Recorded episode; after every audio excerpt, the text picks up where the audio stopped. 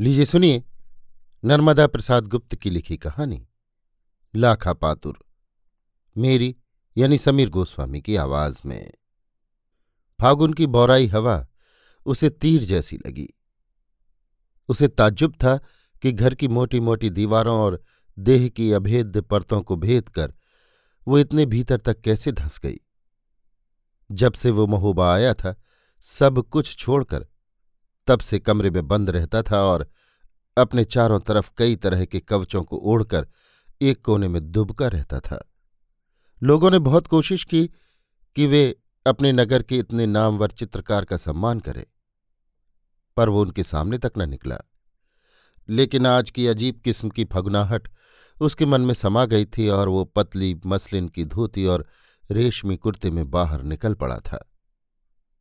मदन सागर के दूसरे छोर पर खड़े खखरा मठ की तरफ़ एक रहस्यमय सुनसान सा छाया रहता है, जिसे दुलारने वाला कोई विरला ही वहाँ पहुँच पाता है। शायद इसीलिए या रोक टोक से बचने के लिए उसने वही जगह चुनी थी। घुटनों तक पानी की खामोशी चीर कर उसे ऐसा लगा, जैसे वो अपने अंदर जमे सूनेपन को काट रहा हो। टोकरी जैसे बुने पत्थर के मंदिर को देखकर उसे एक खास तरह की तृप्ति हुई थी और एक अरसे से भितराई बेचैनी कुछ कुछ जुड़ा गई थी। इधर उधर बिखरे पत्थरों पर नाप तौल कर कदम रखता हुआ वो मंदिर के द्वार पर जा पहुँचा था। अंदर तक नज़र डालकर फुसफुसाया था। अरे, देवता की मूर्ति ही नहीं? तो मंदिर किस काम का? बाहर आकर सोचने लगा कि उसकी देह का मंदिर भी छूछा है। उसकी मूर्ति जब से गायब हुई है, तब से वो भी खंडहर हो गया है। क्या मंदिर का कलाकार मूर्ति नहीं गढ़ सका? ऐसा नहीं हो सकता। उसने तो सब कुछ लगाकर अपने मन की मूर्ति संवारी होगी। पर उसे किसी ने तोड़ा होगा या उसका अपहरण?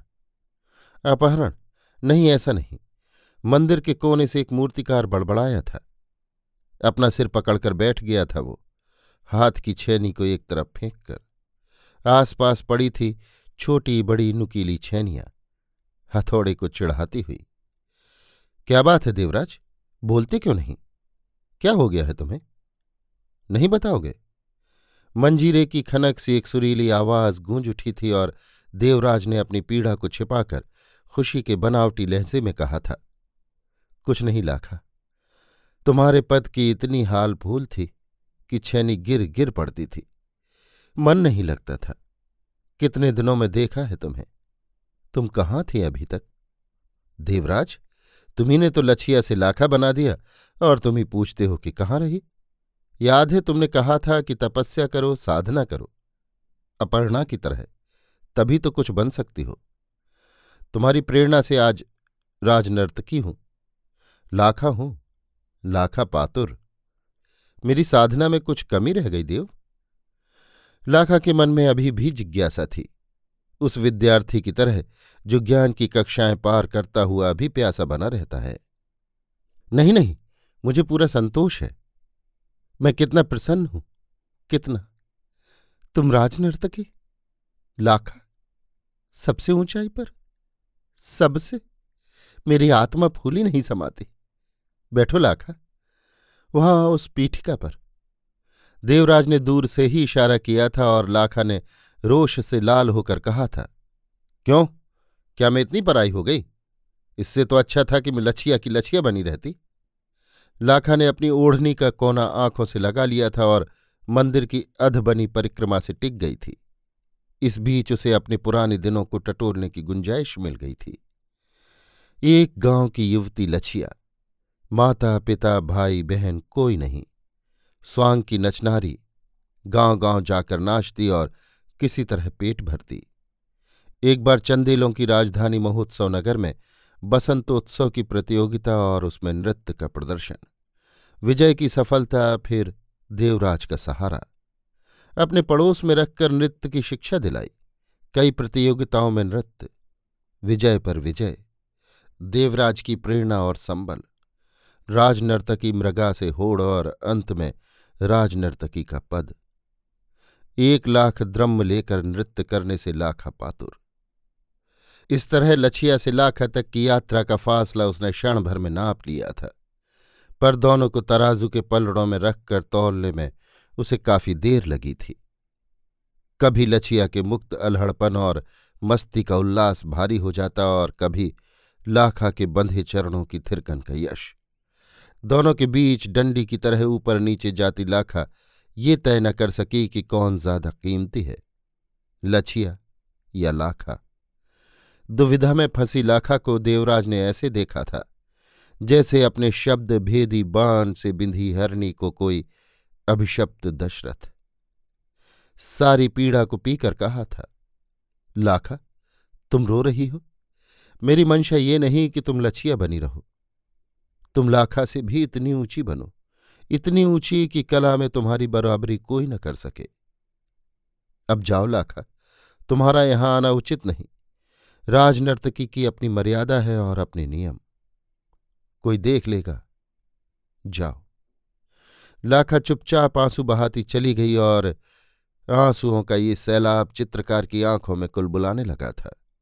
उसने देखा कि लाखा की जगह उसकी सावित्री खड़ी है। उसकी तरफ़ एक टक घूरती हुई। आँखों का हल्का सा काजल ज़्यादा गहरा गया है और उससे लाल डोरे झांकने लगे हैं। लिपस्टिक की गुलाबी परत कुछ गीली होकर शब्दों को भिगोने लगी है। इतना बड़ा सम्मान पाकर भी रो रहे हो वासु क्या तुम्हें अच्छा नहीं लगा? क्या मुख्यमंत्री द्वारा बीस हज़ार रुपये की धनराशि और उससे भी कीमती सम्मान तुम्हें रास नहीं आया? आखिर क्या बात है? कुछ भी तो नहीं, सावित्री। ये तो मेरी खुशी के आँसू हैं। तुमने कितना श्रम किया? दिन रात एक कर दिया और वो अजित नहीं आए। उन्हें तो मुझे आभार चुकाना था। तुम क्या चुकाओगे बासु? तुम्हारे खजाने में तो केवल आँसू है। हाँ सावित्री, अब और क्या बचा है? जो है, वो भी दे दूँगा। किसे? जिसे तुम कहोगी। तो क्या तुम समझते हो कि तुम्हारे चित्रों की प्रदर्शनी लगवाकर तुम्हें पुरस्कार दिलवाकर मैंने कोई गलती की है? आज तक तुम्हारे चित्रों को पूछा किसी ने? एक अजित था, जिसने तारीफ़ की और अकादमी के नागर से कहकर प्रदर्शनी लगवा दी। उसी के ज़ोर लगाने से पुरस्कार मिल गया। फिर भी तुम्हें संतोष नहीं? ऊपर से ताना कसते हो। सावित्री का आवेग और बढ़ता, पर वासुदेव ने जल्द ही पीछे हटने की तैयारी कर ली थी। तुम जरा सी बात पर चिड़चिड़ा जाती हो। मैंने कब कहा था कि मुझे कोई पुरस्कार या सम्मान चाहिए? फिर तुमने जब जैसा कहा, वैसा किया। तुमने जितना मेरे लिए किया, क्या उसका भी एहसान जताऊं?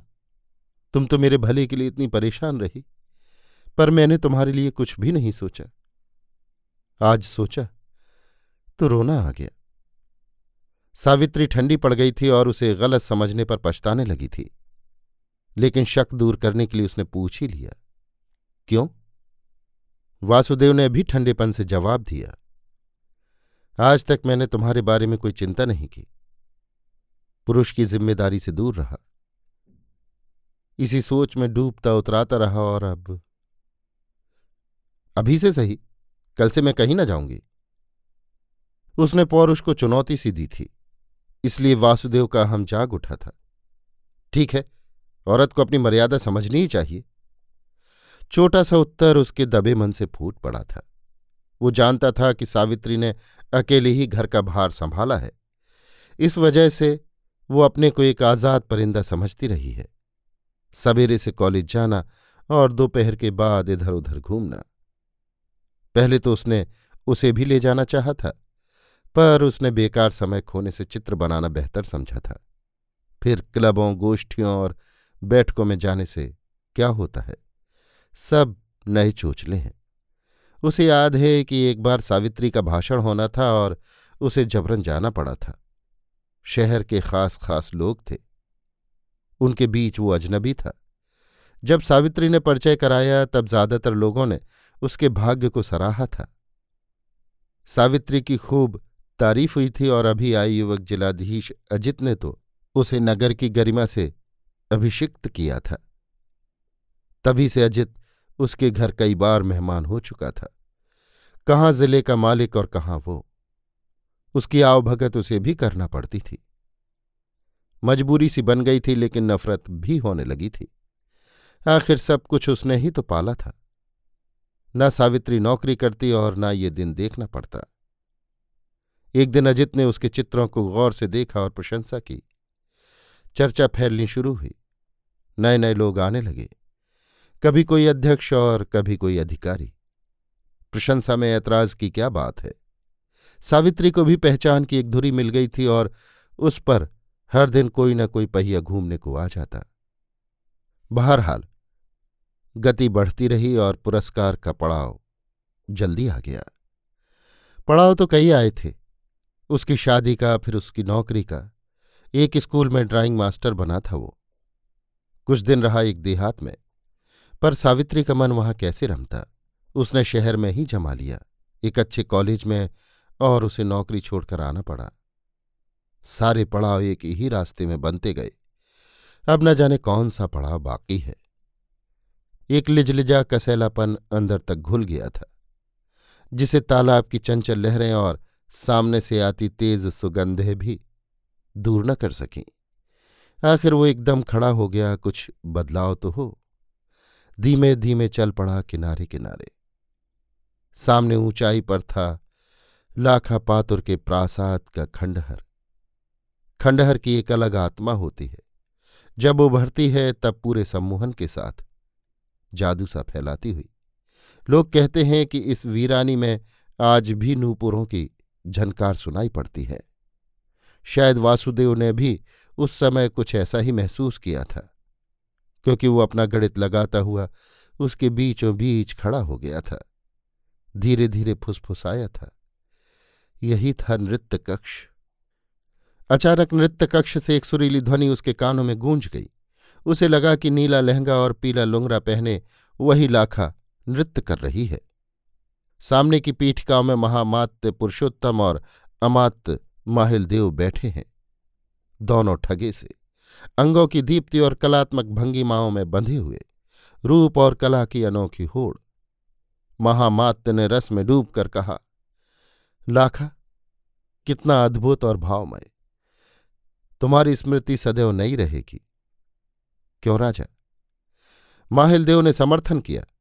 लाखा, तुम्हारी कोई उपमा नहीं। कल महामात्य की हवेली में मदनोत्सव है। रात को रथ आएगा। लाखा अनसुना कर वस्त्र बदलने जाने को थी कि देवराज आ गया। माहिलदेव की आँखें तन गईं। बिना किसी सूचना के तुम कैसे मूर्तिकार? जानते नहीं कि ये राजनर्तकी का निजी कक्ष है? देवराज ने विनम्रता से क्षमा मांगी और उल्टे पाँव लौट पड़ा। आँगन, पौर, उद्यान और राजपथ, एक ही सांस में। लाखा उसके पीछे दौड़ी। बाहरी द्वार के पास उत्तरीय पकड़कर बोली देवराज, एक क्षण तो रुको। नहीं लाखा, नहीं देवी, मेरी चूक थी। तुम लौट जाओ, राजा और महामात्य बाट जोते होंगे, मुझसे अनर्थ। देवराज ने हड़बड़ाकर उत्तर दिया, लेकिन लाखा ने नहीं छोड़ा। तुम्हें नहीं जाने दूँगी। मैं इस घर की स्वामनी हूँ, दासी नहीं। स्वामनी? मैं कला की स्वामनी से मिलने आया था द्रम्मों की दासी से नहीं। कला की ऊंचाई क्या द्रम्मों से नापी जाती है। द्रम्मों की खनक और नूपुरों की रुनुक में कोई बरोबरी नहीं, जो रंजन और स्वर्ण के लिए अपनी कला बेचता है। उससे मेरा कोई संबंध नहीं। देवराज, तुम जानते हो कि राजनर्तकी के चारों ओर पत्थर की मोटी मोटी प्राचीरें हैं, जिनमें वो बंदी बनाकर रखी जाती है। उसका भी मन होता है कि वो खुले में नाचे, पर उसके पाँव मर्यादा की रस्सियों से जकड़े रहते हैं। वे तभी खुलते हैं जब कोई राजा या सामंत द्रम्मों की बोली लगाए। और जब बोली ही लगना है तो लाखों की लगे। ना कोई लाख देगा, न लाखा नाचेगी। तो क्या नाचना छोड़ दोगी? फिर राजनर्तकी की देह का बोझ ढोती रहेगी। आत्मा तो मर ही जाएगी। लोक से दूर रहकर कलाकार जीवित नहीं रह सकता। इस विवाद को छोड़ो। मुझे जाने दो। पत्थरों में प्राण डालने वाली शिल्पी। क्या मुझे जीवन नहीं दे सकते? लाखा फफक फफक कर रो उठी थी। देवराज ने जाते जाते चेतावनी सी दी थी। लाखा, पत्थर तो निर्दोष होते हैं। उन्हें चाहे जैसा गढ़ लो। तो क्या मैं पापिन हूँ? लाखा ने चीख कर सिर पकड़ लिया था। राजा और महामात्य ने तेज़ी से आकर स्थिति संभाल ली थी। लेकिन देवराज पहले ही जा चुका था। वासुदेव सब कुछ देखकर असंतुलित सा हो गया था। ठीक उसी तरह, जिस तरह वो सावित्री को नशे में बेसुधा सा पाकर, उस दिन आधी रात तक वो इंतज़ार करता रहा था। लेकिन सावित्री नहीं लौटी। खोज की तैयारी में ही था कि जीप का हॉर्न गूंजा। ड्राइवर उसका हाथ पकड़ पूरी तरह संभाले आया था और धीरे से बोला था, साहब, ज़्यादा पी गई हैं, और कोई बात नहीं। उसने सावित्री के चेहरे पर एक खिसियानी सी निगाह डाली थी और उपेक्षा के हाथों उसका शरीर पलंग पर डाल दिया था। शयन कक्ष से वो जा रहा था कि सावित्री बड़बड़ाई। अजित अजित, मैं, तुम। और वो चुपचाप खड़ा हो गया था, शायद इन शब्दों का अर्थ ठीक से समझने के लिए। लेकिन दो घंटे तक इंतज़ार करने के बाद भी कुछ नतीजा न निकला। उसके अंदर एक भट्टी धुआने लगी थी। जिसकी आँच से उसका शरीर झुलस रहा था। वासुदेव ने उस जलन को खंडहर के सूनेपन में भी महसूस किया और घर लौटने के बजाय सरोवर के बीच में रंगशाला की टीले की तरफ़ चढ़ चला। किनारे से रंगशाला तक का रास्ता कुछ उखड़ा सा है। कहीं पत्थर बेतरतीब से पड़े हैं और कहीं पानी की संकरी गहरी धारा फैल गई है। जरा भी चूके कि निगलने को तैयार। किंतु वो रत्ती भर चिंता न करते हुए सब कुछ लांघ गया था। पीछे दौड़ती आग से बचने के लिए। रंगशाला की दूसरी ओर पड़े पत्थर के विशाल हाथी पर बैठने से भी जब उसे शांति नहीं मिली, तब उसने अपने दोनों पैर ठंडी जलराशि में भीगने को छोड़ दिए। थोड़ी देर तक एक बर्फीला संवेदन, जैसे गर्म तवे पर बर्फ़ की ढेली रख दी हो। चेतना की सुलगी सी चिनगारी कुछ कुछ ठंडी हो गई और उसे ध्यान आया कि देवराज का अधबना सा खखरा मठ फिर सामने खड़ा है। छैनी हथौड़ी की आवाज़ें उसके कानों को भेद गईं। क्या देवराज पत्थर गढ़ने में लीन है? ऐसा कैसे हो सकता है? लाखा से निराश होकर पत्थर में चित्र उकेरना कभी नहीं। शायद चंदेल नरेश पर मर्दी देव का कड़ा आदेश हो। कुछ सैनिक भी छिपे से खड़े हैं। अरे, लाखा तो देवराज के पास खड़ी है। मिठास सी घोलती हुई। देवराज? देवराज? शिल्पी ने नज़रें घुमाई। लाखा, तुम क्यों आई यहाँ? क्या मुझे बंदीगृह में डालने का षड्यंत्र है? तुम जानते नहीं कि राजनर्तकी राजनर्तकी लाखा, अब मैं कुछ नहीं देवराज, केवल तुम्हारी वही लछिया हूँ। मुझे क्षमा कर दो, देव। लाखा रोती हुई उसके चरणों में गिर पड़ी। देवराज ने चकित होकर देखा, फिर उसे उठाकर अपने हृदय से लगा लिया। आँसू पहुंचकर बोला लाखा? पगली, तुम्हें ऐसा नहीं करना चाहिए था। तुम मेरे मन से दूर कभी नहीं रही और न रहोगी। लाखा आश्वस्त सी होकर देवराज से और अधिक सट गई थी। समर्पण की अभोगी अनुभूति जैसे रस में डूबने को आतुर हो। देवराज के भीतर का ज्वार भी उठा था, पर चारों तरफ़ सैनिकों की बाढ़ सी पाकर ठहर गया था। उसने पूछा था, क्या है? दुर्गपाल ने प्रकट होकर कहा राजनर्तकी को अपमानित करने के अपराध में आपको बंदी बनाने का आदेश है। लाखा को लगा था कि जैसे महामात्य ने अधबनी दीवार की ओट से एक अग्निबाण छोड़ दिया हो। उसने तड़प कर कहा था, अपने महामात्य से कहो कि लाखा राजनर्तकी नहीं है और देवराज राजसेवक का पद त्याग चुके हैं। वे महाराज से भेंट कर लें। मुझे तो आदेश का पालन करना है, देवी। दुर्गपाल विनय से झुका जा रहा था। उसकी निश्चलता में बंधकर लाखा का स्वर धीमा हो गया था। हम चल रहे हैं दुर्गपाल, पर देवी को कष्ट देने का अपराधी नहीं बनूँगा। देवराज ही कृपा करें। दुर्गपाल की इस उक्ति में लाखा को किसी गुप्त षड्यंत्र की गंध मालूम हुई और उसने निर्णय से सुनाते हुए कहा, दुर्गपाल, देवराज के अपराध का कारण मैं हूँ, मैं भी चलूँगी। बंदी रहेंगे या मुक्त, पर दोनों साथ साथ खखरा मठ की सीढ़ियों से उतरकर दुर्गपाल, लाखा और देवराज, फिर सैनिक वासुदेव को सजीव से हो उठे थे और उन्हें वो तब तक देखता रहा जब तक वे ओझल न हो गए। फिर अचानक उसे सावित्री के अध कहे शब्द सुनाई दिए, अजित अजित, मैं तुम। उसे याद है एक एक शब्द उसे विष के घूंट की तरह गुटकना पड़ा था। अपने चित्रों का यही पुरस्कार। एक मायावी मारीच सा हर चित्र में बैठ गया था, उसे गुमराह करने के लिए। उसने सभी चित्र एक एक झटके से फाड़ डाले। दीवारों में सजे फ्रेमों को धरती पर चूर चूर कर दिया। तूलिकाएँ तोड़ डाली और रंग बिखेर दिए। कला कक्ष में होली का हुड़दंग सा मचा था, और जाने क्या होता, यदि सावित्री की मदमत्त निद्रा न टूटती। उसने अध खुली आँखों से सब कुछ देखा और पति का हाथ पकड़कर बोली, वासु तुमने सब नष्ट कर दिया। अपनी ज़िंदगी भर की कमाई स्वाहा कर दी। क्या हो गया है तुम्हें? सावित्री, तुम दूर रहो। पुरस्कार का नशा। वासुदेव अट्टाहास कर उठा। सावित्री भौचक्की सी देखती रही। वो फिर गरजा। उस चुड़ैल ने मुझे खूब नचाया। खूब। आदमी से भूत बना दिया। तुमने देखा है उस चुड़ैल को? सावित्री की तरफ़ इशारा करते हुए, वो तुम हो, तुम, चुड़ैल? एकदम से रो पड़ा। तुमने एक आदमी को मार डाला। आदमी, मैं आदमी नहीं रहा। आदमी की तस्वीर भर हूँ। सिर्फ़ तस्वीर। उसने अपने बाल नोच डाले। तुम भी सावित्री नहीं हो। सावित्री मर गई। उसकी तस्वीर बच रही। अपनी खुद की हत्या कर ली। वो रो रो कर कुछ ना कुछ बड़बड़ाता रहा, बहुत देर तक। सावित्री मौका पाकर चली गई थी। शायद अजित को फ़ोन करने। उसने अंदाज लगा लिया था कि अजित तुरंत आएगा और उसे पागल करार देगा। उसने अपने कपड़े बदले तैयार होकर बैठ गया। सोच में उलझा हुआ, क्या करे, कहाँ जाए? घर तो छोड़ना ही है। आखिर कैसे सहे इतना बोझ?